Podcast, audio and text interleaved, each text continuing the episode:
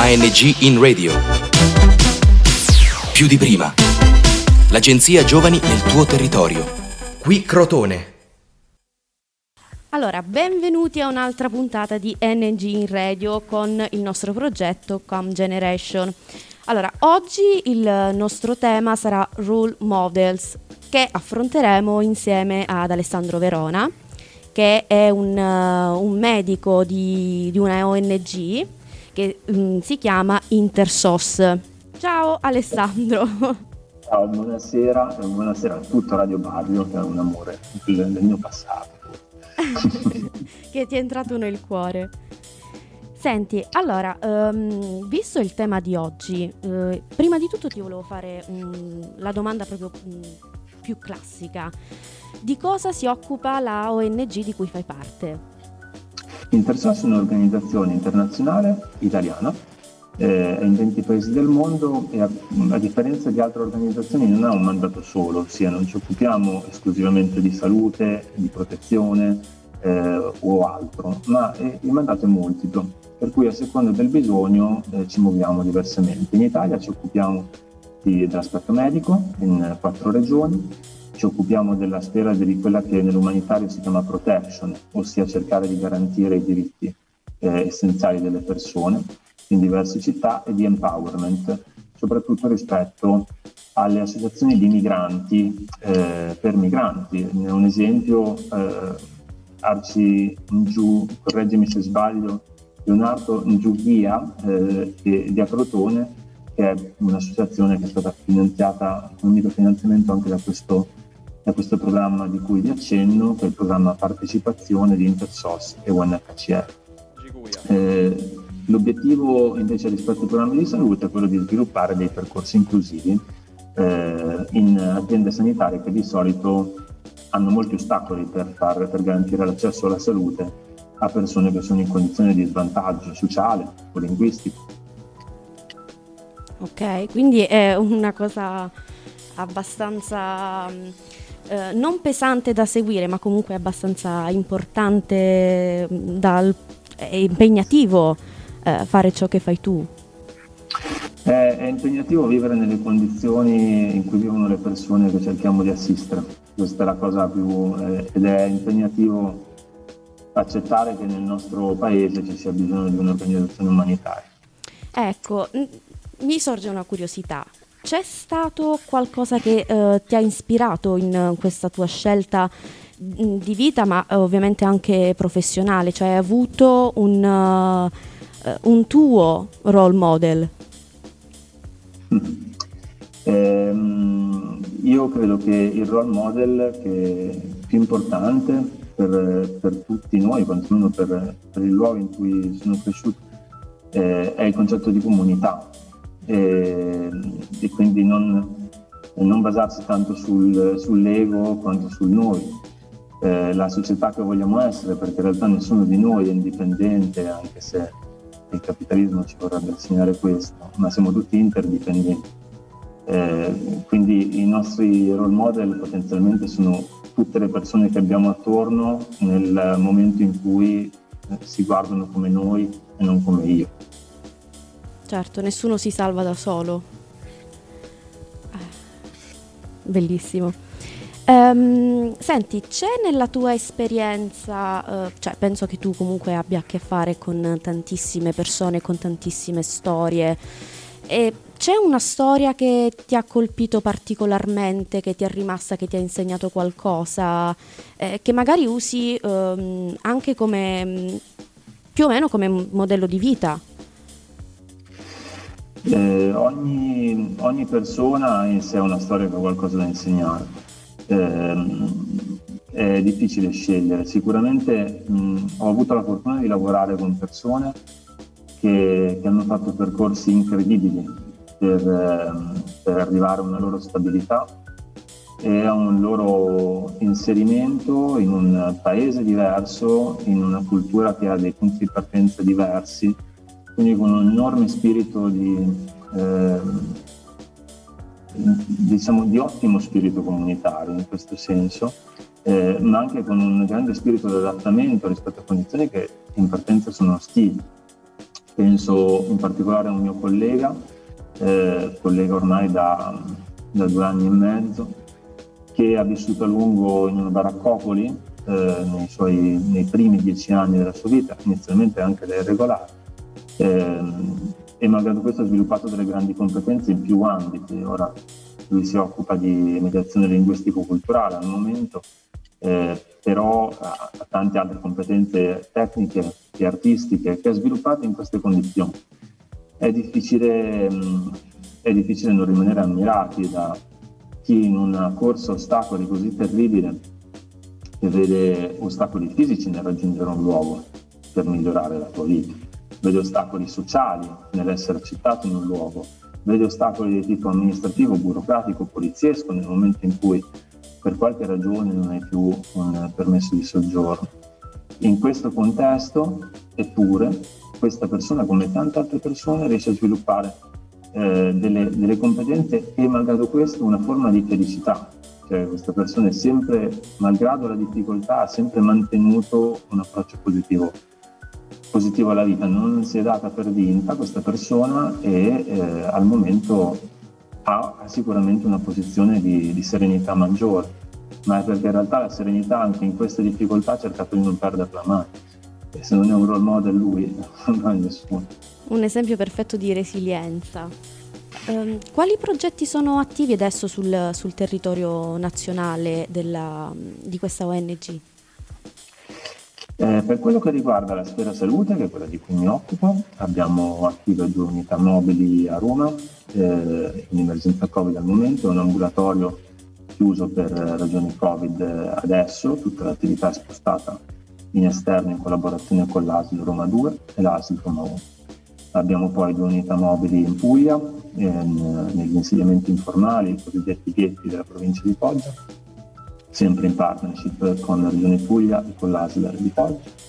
Abbiamo un progetto a Crotone eh, dove siete con al momento attivi due psicologi in, eh, nel progetto Island, eh, in partnership con l'ASP di Crotone. Abbiamo iniziato un progetto lì nel 2014, io personalmente sono stato lì a partire dal 2015 al 2016, dove ho conosciuto anche Leo e tutti i ragazzi e, ehm, e, poi in Sicilia, eh, dove adesso siamo in pausa, ma eh, siamo stati operativi quest'anno nel Siracusano nel Trapanese. E, ehm, e, poi per quello che riguarda la regione europea di cui eh, ci occupiamo nel, nella nostra unità c'è anche Lesbo e il continente greco in due punti, in due campi, con progetti di sheltering, eh, di, cioè, di accoglienza eh, e mental health, cioè salute mentale. A questo si aggiunge pure il programma che vi accennavo, partecipazione eh, di Intersocio UNHCR con microfinanziamenti ad associazioni di migranti ehm, che, che, fanno diverse tipologie di attività, che interessa, se bene ricordo, una decina di regioni in Italia.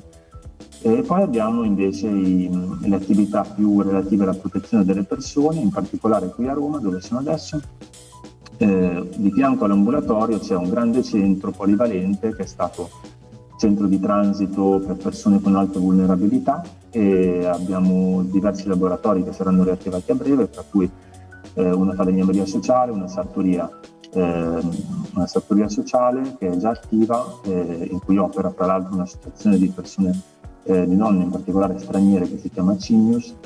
E poi abbiamo uno spazio protetto per donna e bambino eh, proprio nella stanza poco lontana da questa eh, e stiamo sviluppando altri progetti che guardano soprattutto per quello che riguarda l'altra sfera, ossia la protection, la, ehm, la professionalizzazione. Eh, nel 2021 eh, i colleghi che si occupano di questo svilupperanno proprio questa tematica.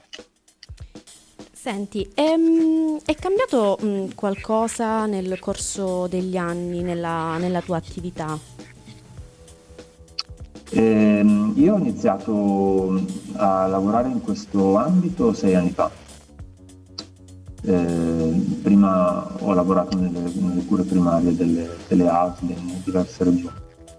E, mh, tutto cambia costantemente, tutto cambia costantemente perché dipende eh, da, dai flussi migratori, ma anche e soprattutto dall'irrigidirsi purtroppo, perché la direzione è quella delle, delle norme, del normare le persone, come se eh, davvero fossimo soltanto, le persone fossero soltanto dei prodotti da regolare.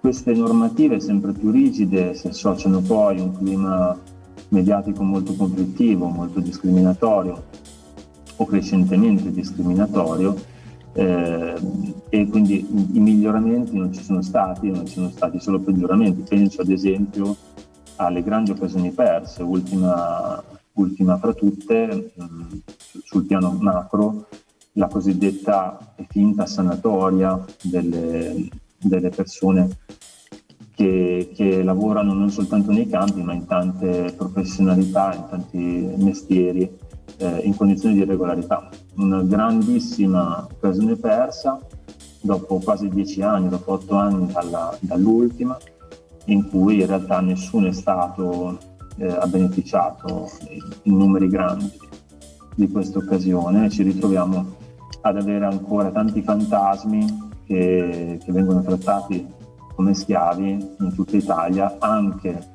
in terra di Calabria, anche in terra di Calabria Ionica, penso eh, alle Clementine eh, del Cosentino, ad esempio, la Sibarti.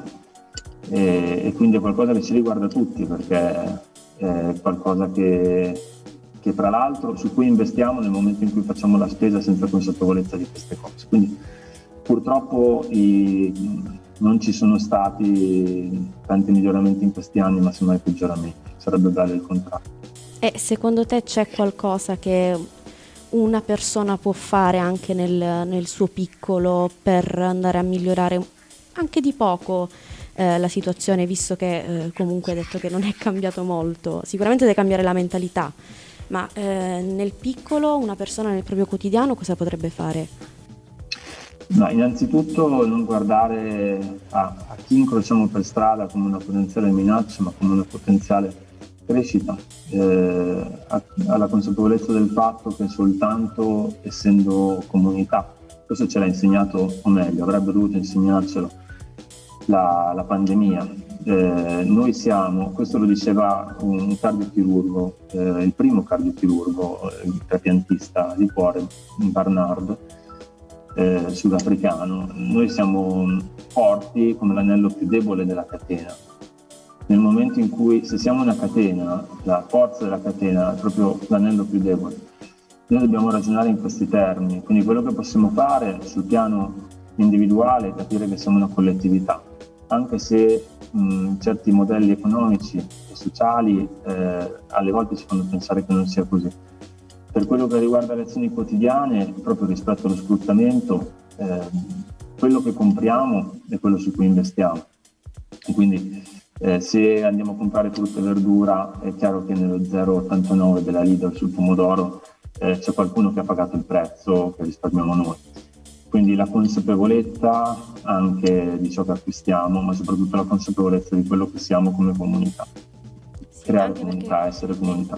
Eh, forse mh, negli ultimi tempi ehm, ci sono stati tanti, tanti oddio, magari esempi di, anche di, di migranti che eh, sono stati aiutati eh, da un, dalla comunità, non dalla propria, eh, magari nelle città o nei paesi in cui si trovano. Eh, magari mh, mm, vengono aiutati più o meno economicamente, alcuni vengono ehm, diciamo, entrano a far parte così tanto della comunità che poi dici guarda vieni qua c'è un lavoro, eh, ovviamente non eh, quello che è però eh, è lo sfruttamento, però mm, ci dovrebbero essere più esempi di, mm, di aiuto. Sì, eh, dove aiuto però non vuol dire carità, dove aiuto vuol dire mm, crescita, crescita collettiva. La cosa importante è tutelare l'autodeterminazione delle persone eh, l'autodeterminazione delle persone è quella che permette innanzitutto la libertà di essere e di agire e la non dipendenza. Eh, è più difficile lavorare per, per, perché le persone abbiano gli strumenti eh, per, ehm, per, essere completamente indipendenti. È più difficile che, che dare un panino, per intenderci. è un percorso più lungo, ehm, però sicuramente questo è quello a cui dovremmo protendere gli uni verso gli altri, non stiamo parlando soltanto di, eh, di persone straniere o non straniere, ma di persone. Aiutarci eh, vuol dire spronarci a, a, crescere, a migliorare o a essere indipendenti.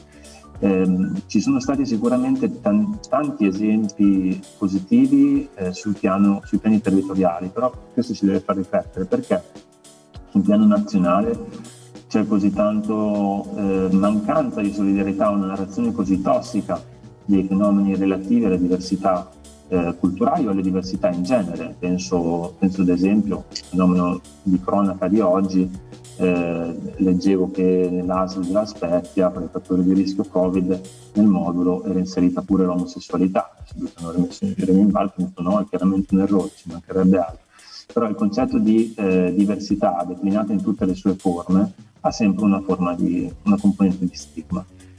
Però perché appunto avvengono gli episodi di solidarietà di cui tu parli?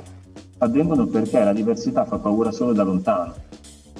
Non è, non è un caso che quando ci furono quelle elezioni in cui la Le Pen in Francia prese tantissimi voti, chi le dava più voti erano delle regioni, delle aree rurali minuscole che non avevano mai visto uno straniero in vita loro e quindi su di loro poteva funzionare la paura della diversità, ma la verità è che non, non c'è nulla di più normale e, e, meraviglioso della diversità nel momento in cui la si conosce tu per tu. Questo è il punto, conoscere le cose di persona e non farcele raccontare. Bellissimo, bellissimo. Allora, ti, mm, ti volevo ringraziare per aver partecipato a questa puntata e speriamo di, di, sentirci presto, magari parleremo un po' in maniera più approfondita. Quando volete, con molto piacere. Radio Barrio, sempre. Va bene, grazie, grazie mille. Grazie a voi ragazzi, a presto. ANG in radio. Più di prima. L'agenzia Giovani nel tuo territorio. Da Crotone è tutto. Progetto finanziato dal bando ANG in Radio più di prima di Agenzia Nazionale per i Giovani, grazie ai fondi del Dipartimento Politiche Giovanili ed il programma europeo Erasmus ⁇